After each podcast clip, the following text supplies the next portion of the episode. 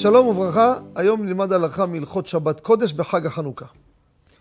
ערב שבת מדליקים את החנוכיה, ברוך השם, נכנסים לשבת, יש פרסום הנס, יש סעודה, שבת חנוכה, הרבה באים, מארחים את הילדים, נכדים. החנוכיה נמצאת במרכז הסלון, ומתחילה הבעיה, ילדים רוצים לשחק. בסדר, אנחנו משגיחים עליהם, יש פה חנוכיה דולקת, מסוכן, זה ברור. אבל עוד מעט החנוכיה תכבה, השמן ייגמר, וזה הכל זכוכית. מה עושים כל השבת?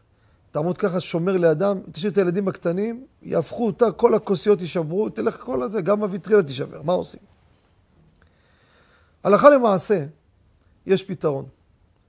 אדם שעושה תנאי לפני כניסת שבת, ביום שישי, שבתנאי הוא אומר, כשהחנוכיה תכבה, אני אטלטל אותה, אעביר אותה למקום אחר.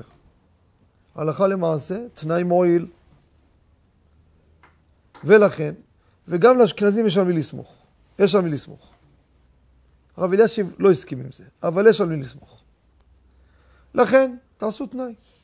אני עושה תנאי, שהחנוכיה הזאת תכבה, אני מעביר אותה לשיש במטבח, למחסן, פתרתי את הבעיה. ואז כבתה, לא לפני שכבתה, לפני שכבתה השם ישמור, זה כיבוי והדלקה, הוא מטלטל את השמן, מתרחק בפתילה, מקרב אותה, זה אסור.